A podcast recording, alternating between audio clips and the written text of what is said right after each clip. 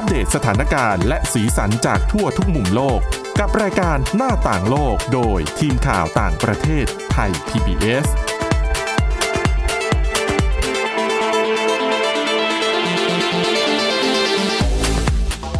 สวัสดีครับ ต้อนรับคุณผู้ฟังสู่รายการหน้าต่างโลกกับทีมข่าวต่างประเทศไทย PBS นะครับ วันนี้พบกับคุณกรีนจิราวัตรมาสุขและผมก้าวพงศธรสุขพงศ์ครับ ครับผม สวัสดีครับ ครับวันนี้มี หลากหลายเรื่องราวนำมาฝากคุณผู้ฟังเหมือนเดิมนะครับ มีทั้งเรื่องหนักๆ อย่างเช่น เรื่องการเสนอชื่อผู้พิพากษาศาลสูงของสหรัฐ ที่จะเชื่อมโยงกับการเลือกตั้งประธานาธิบดีวันที่ 3 พฤศจิกายนนี้ด้วยนะครับ แล้วก็คุณกรีนมีเรื่องของคอเกม Among Us ใช่ไหมครับใช่ที่จะต้องฮะนำมานำเรื่องของเกมเนี่ยมาดูลักษณะนิสัยใจคอของคนได้ด้วยอืมนะครับ แล้วก็ช่วงแรกครับเป็นเรื่องของการ ใช้ร่างของผู้เสียชีวิตเนี่ยมาเป็นประโยชน์ต่อสิ่งแวดล้อมนะครับ แล้วก็วิธีโกงความตายหรือว่า cryonics ด้วยครับ ครับผม เรามาเริ่มกันที่เรื่องแรกกันเลยดีกว่านะครับ เป็นเรื่องของ cryonics cryonics คืออะไรเขาเรียกว่า คือมันเป็นบริษัท cryonic อะฮะ ตั้งอยู่ที่มณมลรัฐมิชิแกน ประเทศสหรัฐอเมริกาครับ แล้วก็เป็นประเทศที่อ่าเป็นบริษัทที่พัฒนานำเอาเทคโนโลยี มาใช้จริงในเชิงพาณิชย์ นะฮะไครโอนิกเนี่ยถ้าพูดถึงเนี่ยมันเป็นเทคโนโลยีทางการแพทย์ที่ใช้ในการถนอมร่างกายของคน หรือสัตว์ที่เสียชีวิตแล้ว โดยการเอาไปถนอมไว้ในอุณหภูมิที่ต่ำมาก ๆ ถามว่าเพื่ออะไร มันเพื่อ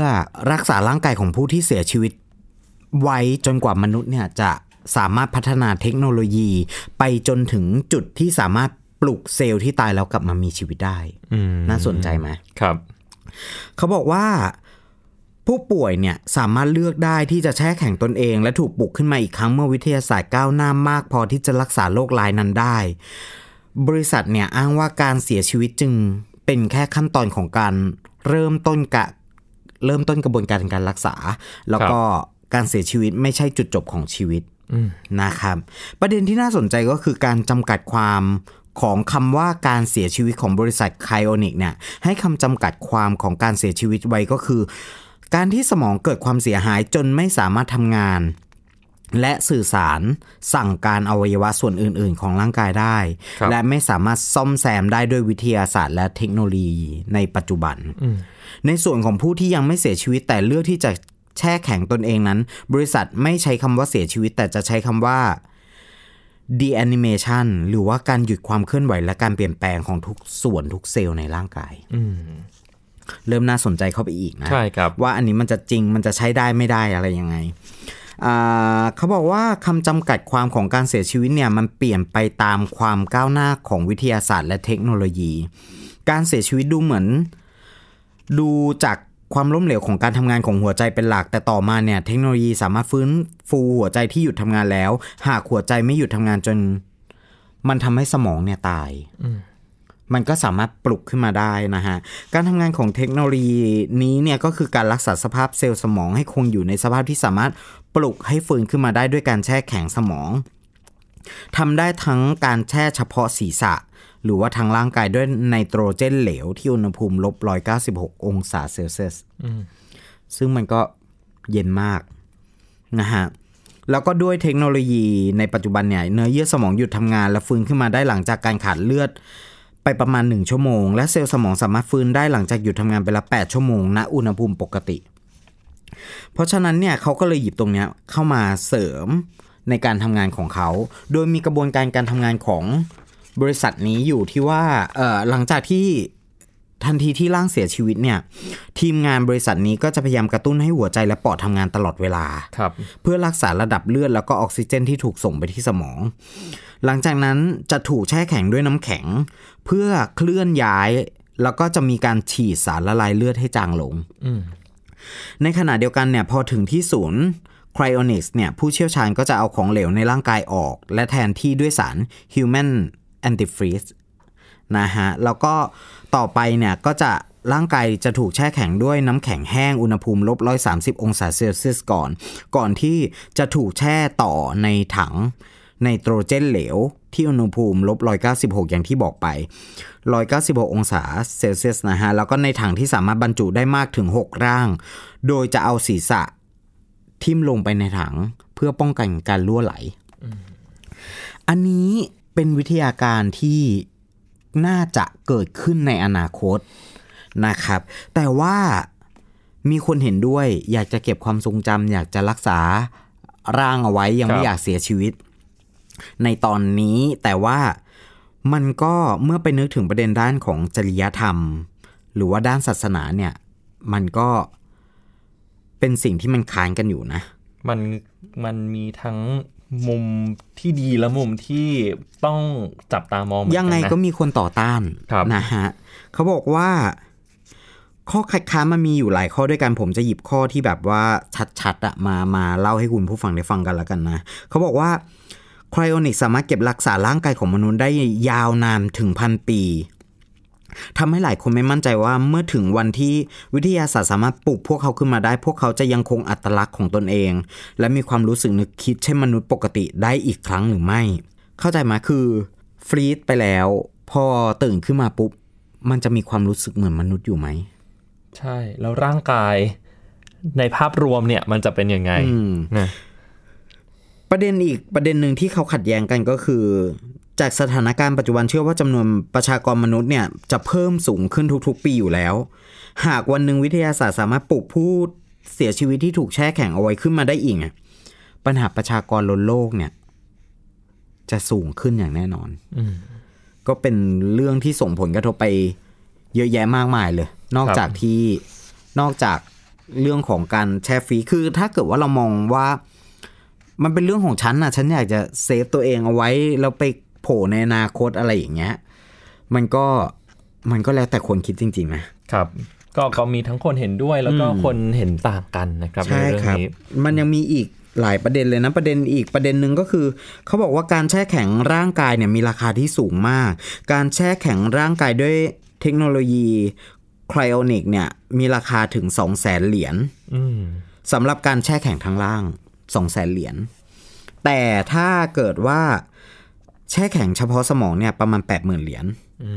มแล้วก็ cryonic เนี่ยเป็นเทคโนโลยีที่เห็นแก่ตัว เพราะว่าเทคโนโลยีนี้ถูกพัฒนาขึ้นเพื่อคนที่มีฐานะร่ำรวยครับ คนชนชั้นรองรองลงมาเนี่ย ไม่สามารถเข้าถึงได้แน่นอนครับแต่ผู้ที่เห็นด้วยกับไครโอนิกก็อ้างว่า เมื่อคำนวณผลระยะยาวแล้วค่าบริการอาจจะถูกมากนับเป็น 1 เหรียญสหรัฐต่อวัน นอกจากนี้ก็ ขึ้นอยู่กับทัศนคติแล้วก็ความจำเป็น และความมุ่งมั่นที่จะมีชีวิตอยู่ของผู้ที่ใช้บริการด้วย ผู้ที่ใช้บริการไคโอนิกก็ไม่ต่างจากผู้ที่ยอมเสียเงินจำนวนมาก ๆ เพื่อรับการผ่าตัดที่ซับซ้อนในปัจจุบัน ดังนั้นการเรียกผู้ใช้บริการไคโอนิกว่าเป็นคนเห็นแก่ตัวก็ไม่ยุติธรรมเท่าไหร่นักอืมนะครับ แต่ว่าก็มันก็มีข้ออื่นๆอีกว่า เทคโนโลยีเนี้ยอาจจะเป็นการสนับสนุนการลุนยฆาต เพราะบางคนน่ะ ก็รู้สึกว่าพวกเขาควรจะถูกแช่แข็งตัวเองก่อนที่โรคร้ายเนี่ยจะทำร้ายตัวเองไปมากกว่านี้ อืม อืมอันนี้อันนี้ยังไม่ได้มีประเด็นเกี่ยวกับเรื่องว่าถ้าเป็นโรคร้าย ต้องการแช่แข็งตัวเอง แล้วจะรักษาโรคที่ตัวเองเป็นอยู่ได้ในอนาคตหรือเปล่า อันนี้เป็นส่วนหนึ่งอ่า ข้อที่คุณก้าวบอกเนี่ยมันเป็นส่วนหนึ่งที่เขากำลังคิดกันว่า ถ้าเกิดว่าเป็นโรคร้ายปุ๊บก็ฟรีซไว้เลยครับในอนาคตเนี่ยไม่มีใครทราบว่าอย่างมะเร็งอย่างเงี้ยในอนาคตในอีก 20 ปี 30 ปี อาจจะมีวิธีการที่มันสามารถรักษามะเร็งได้ร้อยเปอร์เซ็นโดยไม่มีผลกระทบกับร่างกายอืมเข้าใจไหม ก็ฟรีไปเลยตอนนี้ แล้วอีก 20 ปี 30 ปีก็ปลุกขึ้นมาเพื่อรักษา มันก็เป็นไปได้ แม้ว่ายังมีความคิดเห็นที่ขัดแย้งกันเกี่ยวกับเทคโนเอ่อเทคโนโลยีนี้นะฮะ แต่ก็ได้มีผู้ที่เชื่อแล้วก็คาดหวัง แล้วก็ได้ใช้บริการกับบริษัทนี้จริง ๆ แล้วอืมนะฮะอืมนี่ก็เป็นเรื่องที่น่าสนใจอะของคุณกรีนเป็นเรื่องการเก็บร่างผู้เสียชีวิตเอาไว้ เพื่อรอวันที่จะปลุกเซลล์ขึ้นมาอีกครั้งหนึ่งในอนาคตนะครับ คล้ายๆกับว่าเหมือนเป็นอมตะว่างั้นเถอะ นะอืมแต่ว่าของผมนะครับเป็นเรื่องเกี่ยวกับการนำเอาร่างผู้เสียชีวิตเนี่ยมาใส่ไว้ในแคปซูลครับผมแต่ไม่ได้รอเพื่อปลุกเซลล์นะครับ ใช้เป็นแคปซูลเนี่ยเพื่อที่จะให้ย่อยสลายกลายเป็นปุ๋ยได้ อืมก็น่าสนใจ มีประโยชน์ต่อสิ่งแวดล้อมครับด้วยผมนะครับ อันนี้เป็น ผลงานการคิดค้นของดีไซเนอร์ชาวอิตาเลียนนะครับ เป็นแคปซูลที่เรียกว่า Capsula Mundi ครับหรือว่าแคปซูลไข่ เป็นคล้ายๆกับโลงศพที่สามารถย่อยสลายได้นะครับ เปลี่ยนร่างกายของเราเนี่ยให้เป็นปุ๋ยเพื่อเป็นประโยชน์ต่อโลกในอนาคตด้วยนะครับ จริงอยู่ที่ความตายอาจจะเป็นเรื่องน่ากลัวนะครับ แต่ก็เป็นเรื่องที่ใกล้ตัวเหมือนกันนะคุณกรีน เพราะฉะนั้นการเตรียมตัวถึง ความตายเนี่ยก็คงไม่ใช่เรื่องแปลกนะครับ เพราะว่าเราก็ต้องพบเจออยู่แล้วเข้าสักวันหนึ่ง แล้วแนวคิดนี้ก็เป็นส่วนหนึ่งที่จะรองรับโลกในอนาคตด้วยที่ต้องยึดโยงกับสิ่งแวดล้อมมากขึ้นนะครับ ความพิเศษของเจ้าแคปซูลไข่เนี่ยก็คือเมื่อฝังลงไปในดินแล้ว เปลือกของไข่ก็จะย่อยสลายกลายเป็นปุ๋ยชีวภาพให้ต้นไม้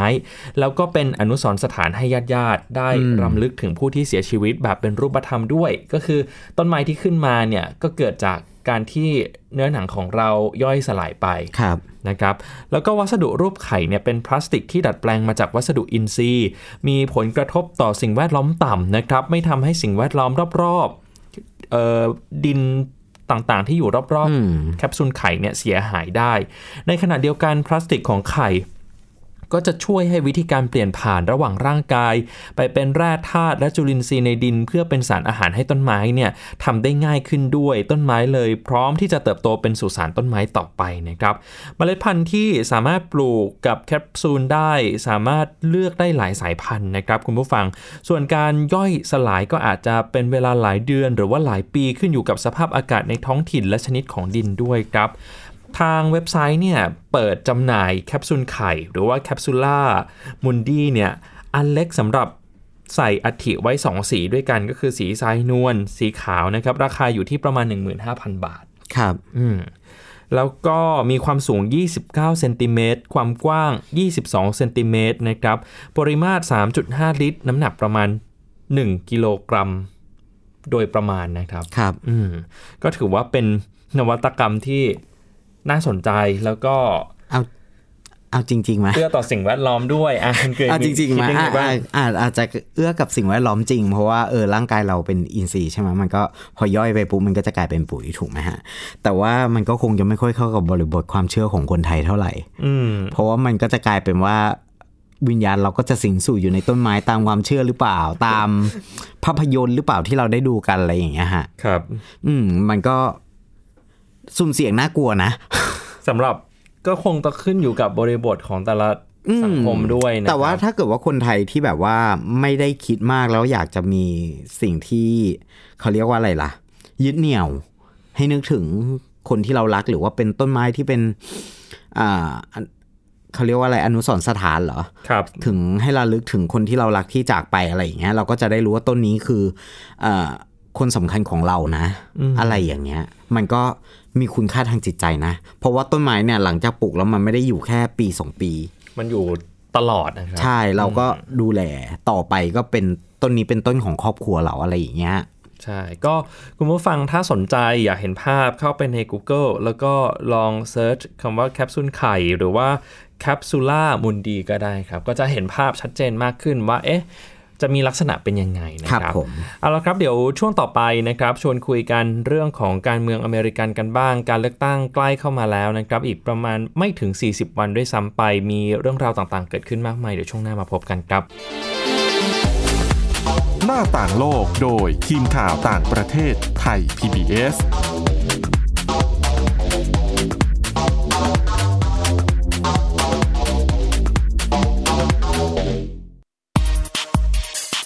วิทยาศาสตร์อยู่รอบตัวเรา มีเรื่องราวให้ค้นหาอีกมากมาย เทคโนโลยีใหม่ ๆ เกิดขึ้นรวดเร็วทำให้เราต้องก้าวตามให้ทัน อัปเดตเรื่องราวทางวิทยาศาสตร์ เทคโนโลยี และนวัตกรรม ที่จะทำให้คุณทันโลก กับรายการ s c i e n t e c h ทุกวันจันทร์ถึงวันศุกร์ทางไทย PBS Digital Radio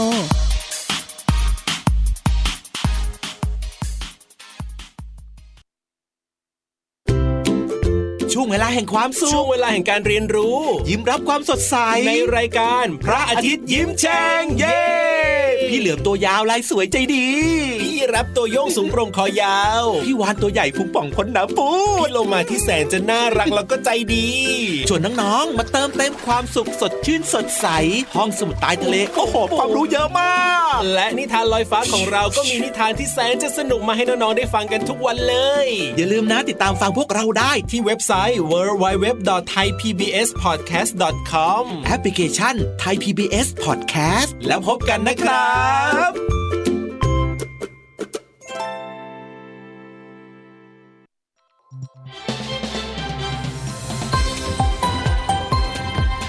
คุณกำลังรับฟังไทย PBS ดิจิทัล Radio วิทยุข่าวสารสาระ เพื่อสาธารณะและสังคม หน้าต่างโลกโดยทีมข่าวต่างประเทศไทย PBS ก่อนที่จะไปถึงเรื่องการเมืองอเมริกันชวนคุยกันสำหรับคอเกม Among Us ก่อนนะครับ เรื่องนี้ต้องให้คุณกรีนอธิบายแหละว่ามันมีความเป็นมายังไงบ้าง ถึงมาเกี่ยวโยงกับเรื่องของสีแล้วก็นิสัยของคนได้ครับต้องบอกว่าไงอะ ช่วงเนี้ยคือเกม Among Us อะจะเป็นเกมที่แบบดังมากลูกเด็กเล็กแดงก็เล่นกันนะครับรวมถึงคนรุ่นเราด้วย แล้วก็มันไม่ใช่เป็นเกมที่มีแค่ในเอเชียหรือในไทย มันมีเอ่อเปิดเป็นเซิร์ฟเวอร์ทั่วโลกนะฮะซึ่งคนเล่นก็แบบหลากหลายรูปแบบของเกมก็คือเกมที่ชวนตามหาคนร้าย คือในหนึ่งเกมเนี่ยจะมีจำกัดผู้เล่น 6 คน 8 คน 10 คน แล้วก็ใน 10 คนเนี้ยจะมี1คนเป็นคนร้าย จำลองสถานการณ์อยู่ในยานอวกาศ ซึ่งจะมีปัญหาเกิดขึ้นรอบตัว ในขณะที่ผู้เล่น 9 คนเนี่ยสมมุติทีม 10 คนนะ9คนเนี่ยจะต้องทำภารกิจต่างๆ เพื่อที่จะจบคอร์สเกมอะหนึ่งคนที่เป็นคนร้ายอะจะต้องฉวยโอกาสจังหวะ ความสามารถของคนร้ายก็คือสามารถมุดท่อได้ไปโผล่ตรงแมปตรงไหนก็ได้ ของแผนที่ของยานอวกาศ แล้วก็ถ้าเจอ เพื่อนร่วมทีมที่เป็นคนเดียวอยู่อย่างเงี้ยอืมก็สามารถฆ่าได้ครับแล้วก็สามารถทำให้เกิดปัญหาเกี่ยวกับระบบต่างๆได้ อะไรอย่างเงี้ยซึ่งตรงเนี้ยสีสันมันอยู่ที่ character ของอ่าตัวละครเนี่ยมันมีทั้งหมด 10 ตัว มันจะมีทั้งหมด 10 สี สามารถเปลี่ยนสีต่างๆ ได้ ทีนี้ปุ๊บผมก็เลยหยิบตรงเนี้ยมาว่า ความจริงแล้วอะมันมีทฤษฎีสีที่บอกว่า แต่ละสีเนี่ยส่งผลมีอิทธิพลต่อความคิดของเรายังไงบ้างอืมแต่ว่าท้ายที่สุดแล้วเกมเนี้ยสีแต่ละสีไม่ได้บอกหรอกนะว่าใครจะเป็นผู้ร้ายเข้าใจไหมครับ คือมันอยู่ที่ความชอบแล้วก็ตอนใครเข้าไปในห้องก่อนเนี่ย สามารถไปเปลี่ยนสีตัวละครตัวเองได้ตลอดเวลา หรือถ้าเกิดว่าเราใส่เป็นตัวละครสีแดงอยู่ แต่ว่าเราเข้าไปในเกมปุ๊บมีคนที่ตัวละครสีแดงอยู่แล้วสีเสื้อของเราจะถูกเปลี่ยนไปอัตโนมัตินะฮะ ทีนี้ปุ๊บเรามาดูถึงทฤษฎีที่มันส่งผลต่อความคิดเกี่ยวกับเรื่องสีเนี่ยฮะเขาบอกว่าสีเขียวเข้ม เป็นสีที่เป็นตัวแทนของความรู้สึกมั่นคงเชื่อถือได้ อ่า พอเราเข้าไปอยู่ในเกมปุ๊บสิบตัวละครเห็นสีเขียวเข้มปุ๊บเราจะแบบไม่ค่อยสงสัยละ สีเขียวอ่อน จะให้รู้สึกถึงความเป็นมิตรใจดี นะฮะ อันนี้ก็แบบว่าเราก็ไม่สงสัยละเขียวอ่อนคงไม่ใช่ผู้ร้ายแน่นอนครับทีนี้ปุ๊บก็จะมีสีขาวความเรียบง่ายบริสุทธิ์สีชมพูเป็นตัวแทนของความคิดสร้างสรรค์ สีฟ้า เป็นมิตรความสนุกสนานสีเหลือง ความสดใสร่าเริงอืมสีน้ำตาล อบอุ่น จริงใจ แล้วก็ความทึมเข้าใจไหมครับแล้วก็สีส้มจะทำให้รู้สึกถึงกระตือรือร้นกระปี้กระเป๋า มีพลังงานสนุกสนาน สีน้ำเงินเป็นตัวแทนของความสงบความรับผิดชอบ สีม่วง ลึกลับไสยศาสตร์ น่าหลงไหล แล้วสีไหนที่น่าจะเป็นปัญหาเวลาเราเข้าเกมไปปุ๊บผู้ฟัง คุณผู้ฟังถ้าเกิดว่าเข้าเกมไปปุ๊บเราไปเห็นเนี่ยสองสีจะสงสัยอีสองสีนี้ก่อน อืมก็คือสีดำและสีแดงอ่าสีใช่แดง แสดงถึงอารมณ์ที่รุนแรงความโกรธอันตราย ความแข็งแกร่งกล้าหาญ ไม่แปลกใจที่ทำไมสีแดงถึงโดนเป็นเป้าก่อน แล้วก็ความเด่นที่สุดของในขอสิงบสีสีด้วยอ่าสีดำแน่นอน พอเห็นปุ๊บก็นึกถึงความชั่วร้ายก่อนเลย เพราะฉะนั้นตัวละครตัวไหนที่อยู่ในเกม Among Us เนี่ย ที่ใส่ชุดเป็นสีดำเนี่ย ก็จะคิดว่า เนี่ยผู้ร้ายอืมก็จะเพ่งเล็งเป็นพิเศษก็จะเดินตามเป็นพิเศษ ว่าใช่ผู้ร้ายหรือเปล่าอะไรอย่างเงี้ย อันนี้ก็คือเป็นสีสันที่ผมหยิบมาให้ให้คุณผู้ฟังได้ฟังกันว่ามันมีทฤษฎีที่เกี่ยวกับสีที่มันปลุกความคิดของเรา เราถูกปลูกฝังมาอย่างนี้ว่าสีดำก็คือความชั่วร้าย สีแดงก็คือความก้าวร้าวอารมณ์รุนแรงอะไรอย่างเงี้ย เออ มันเป็นเรื่องที่ผมหยิบมาเล่าให้ฟัง น่าสนใจดีนะครับจครับริงผมๆเรื่องสีเนี่ยก็ถูกนำมาใช้มอง เอ่อเขาเรียกว่า character ของคนมาหลายครั้งแล้วเหมือนกันนะครับ ว่าครับบางคนผมอาจจะมีแบบเป็นศึกษาลึกซึ้งเลยด้วยซ้ำไปครับเอาละครับมาถึงเรื่องการเมืองอเมริกันกันบ้างนะครับ เมื่อช่วงสุดสัปดาห์ที่ผ่านมาเนี่ยประธานาธิบดีโดนัลด์ทรัมป์ได้เสนอชื่อผู้พิพากษาศาลสูงสุดคนใหม่แทนตำแหน่งเดิมคือของรูธกินสเบิร์กที่เสียชีวิตลงไปเมื่อวันที่ 18 กันยายนด้วยโรคมะเร็งนะครับ ก็ ทรัมป์ก็เลยเสนอชื่อผู้พิพากษาศาลสูงสุดคนใหม่ ก็คือเอมี่โคนีบาร์เรตนะครับ เป็นผู้พิพากษาศาลอุทธรณ์อยู่ที่ชิคาโกอายุ 48 ปีครับ ทีนี้การเสนอชื่อของทรัมป์เนี่ยมีนัยยะสำคัญอย่างไรต่อการเมืองต้องอธิบายก่อนว่าก่อนการเสียชีวิตของกินสเบิร์กฝ่าย ผู้พิพากษาศาลสูงสุดเขาก็จะแบ่งออกเป็นฝ่ายอนุรักษ์นิยม แล้วก็ฝ่ายเสรีนิยมนะครับฝ่ายอนุรักษ์นิยมเนี่ยก็มักจะได้รับการเสนอชื่อโดยประธานาธิบดีที่มาจากพรรคริพับลิกัน ส่วนฝ่ายเสรีนิยม ก็จะได้รับการเสนอชื่อจากประธานาธิบดีที่มาจากพรรคเดโมแครตนะครับก่อนที่กินสเบิร์กจะเสียชีวิตเนี่ยฝ่ายอนุรักษ์นิยมมีอยู่ 5 คน ฝ่ายเสรีนิยมมีอยู่ 4 คนนะครับจากจำนวนผู้พิพากษาทั้งหมด 9 คนเนี่ย ก็ 5 ต่อ 4 ก็ถือว่าเสียงยังปริ่มๆกันอยู่นะครับคุณกรีน แต่พอการเสียชีวิตของกินสเบิร์กปุ๊บ แล้วโดนัลด์ทรัมป์เนี่ยมาเสนอชื่อเอมี่บาร์เรตให้เป็นผู้พิพากษาศาลสูงสุดคนใหม่ ก็ทำให้ฝ่ายอนุรักษ์นิยมมีผู้พิพากษาเพิ่มอีกหนึ่งคน กลายเป็น 6 ต่อ 3 เสียงนะครับ ซึ่งทีนี้เนี่ยเวลาจะพิจารณา ข้อกฎหมายต่างๆ รวมถึงตีความรัฐธรรมนูญเนี่ยก็ดูเหมือนว่าพรรคริพับลิกันน่าจะเป็นฝ่ายได้เปรียบ กับเรื่องนี้แม้ว่าจอห์นโรเบิร์ตส์ที่เป็นประธานประธานของคณะผู้พิพากษาศาลสูงสุดเนี่ยมักจะเอ็นเอียงมาทางผู้พิพากษาฝ่ายเสรีนิยมอยู่ในหลาย ๆ เรื่องก็ตามนะครับ แต่ว่าด้วยความที่ฝ่ายอนุรักษ์นิยมมีถึง 6 เสียง เวลาจะลงมติอะไรก็น่าจะเป็นคุณแก่โดนัลด์ทรัมป์มากขึ้น ถ้าเขาชนะการเลือกตั้งในครั้งนี้ แล้วก็ได้นั่งเก้าอี้ต่ออีกหนึ่งสมัยนะครับคุณกรีน ซึ่งตัวบาเรตเองเนี่ยถือว่าเป็นคนที่ได้รับความนิยมอย่างมากในกลุ่ม คนที่มีแนวคิดอนุรักษ์นิยมสุดโต่งนะครับ คือเธอมีจุดยืนต่อต้าน การยุติการตั้งครรภ์อยู่แล้วนะครับ แล้วก็มีเรื่องของความศรัทธาในศาสนาคริสต์นิกายโรมันคาทอลิกเป็นอย่างมากทีเดียวก็เลยถูกจับตามองเป็นพิเศษว่าเอ๊ะการเสนอชื่อของทรัมป์ การเสนอชื่อผู้พิพากษาศาลสูงสุดของทรัมป์เนี่ยเร็วเกินไปหรือเปล่า เพราะว่าอีกไม่ถึง 40 วันก็จะถึงวันเลือกตั้งแล้ว ถ้าย้อนกลับไปเมื่อปี 2559 เนี่ยโอบามาก็พยายามจะเสนอชื่อผู้พิพากษาศาลสูงสุดเหมือนกันนะครับ แต่ว่าตอนนั้น 270 วันก่อนจะถึงวันเลือกตั้งด้วยซ้ำแต่วุฒิ สมาชิกจากพรรคที่พรรคริพับลิกันครองเสียงข้างมากอยู่เนี่ยก็พยายามขัดขวางบอกว่าจริง ๆ โอบามาควรจะให้ผู้นำสหรัฐคนใหม่ เป็นฝ่ายแต่งตั้งนะ แต่พอเรื่องมันกลับออกมาเป็นแบบนี้ในยุคของทรัมป์ก็ทำให้เกิดการตั้งคำถามถึงความเหมาะสมเหมือนกันว่า จริง ๆ แล้วทรัมป์ควรจะรอให้ประธานาธิบดีคนใหม่ที่ชนะการเลือกตั้งในวันที่ 3 พฤศจิกายนนี้เข้ามาเป็นฝ่าย เลือกผู้พิพากษาศาลสูงสุด แทนตัวเองหรือเปล่านะครับ แต่ว่าตอนนี้เนี่ยเรื่องก็จะเข้าสู่กระบวนการของ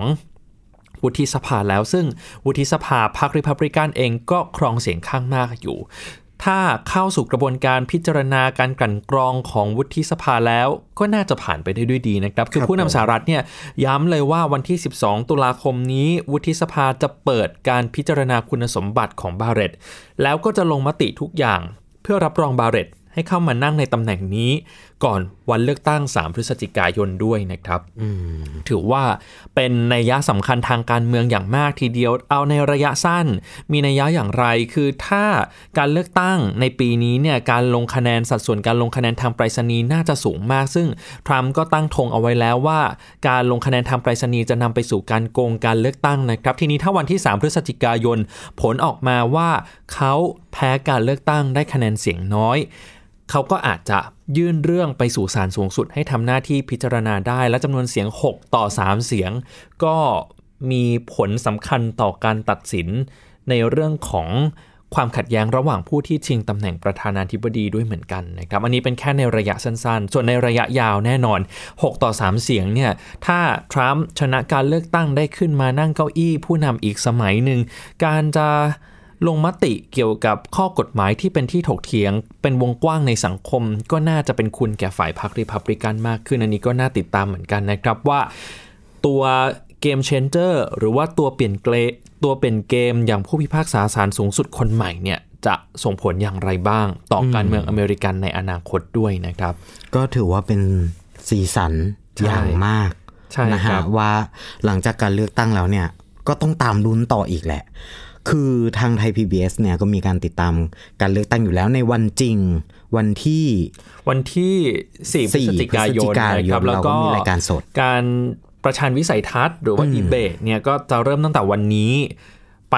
เรื่อยๆ ทั้งครับผม3ครั้ง แล้วก็เป็นการประชันวิสัยทัศน์ของผู้ชิงเก้าอี้รองประธานาธิบดีด้วยก็ติดตามกันนะครับ อย่างวันนี้เนี่ยประเด็นที่สำคัญก็คือเรื่องชาติพันธุ์ เรื่องความขัดแย้งในสังคมอเมริกัน เรื่องของโควิด -19 แล้วก็เศรษฐกิจ รวมถึงเรื่องผู้พิพากษาศาลครับสูงสุดด้วยนะครับ เอาละครับก่อนจากกันไปนะครับ คุณผู้ฟังสามารถไปฟังประเด็นต่างๆ ย้อนหลังได้ทางพอดแคสต์นะครับใน Spotify ก็มี search คำว่าหน้าต่างโลกแล้วก็สามารถเลือกฟังประเด็นที่สนใจได้เลยนะครับ วันนี้หมดเวลาแล้วคุณกรีนจิรวัตรมาสุขผมก้าวพงศธรสุขพงศ์ลาไปก่อนสวัสดีครับ สวัสดีครับ Thai PBS podcast. View the world via the voice.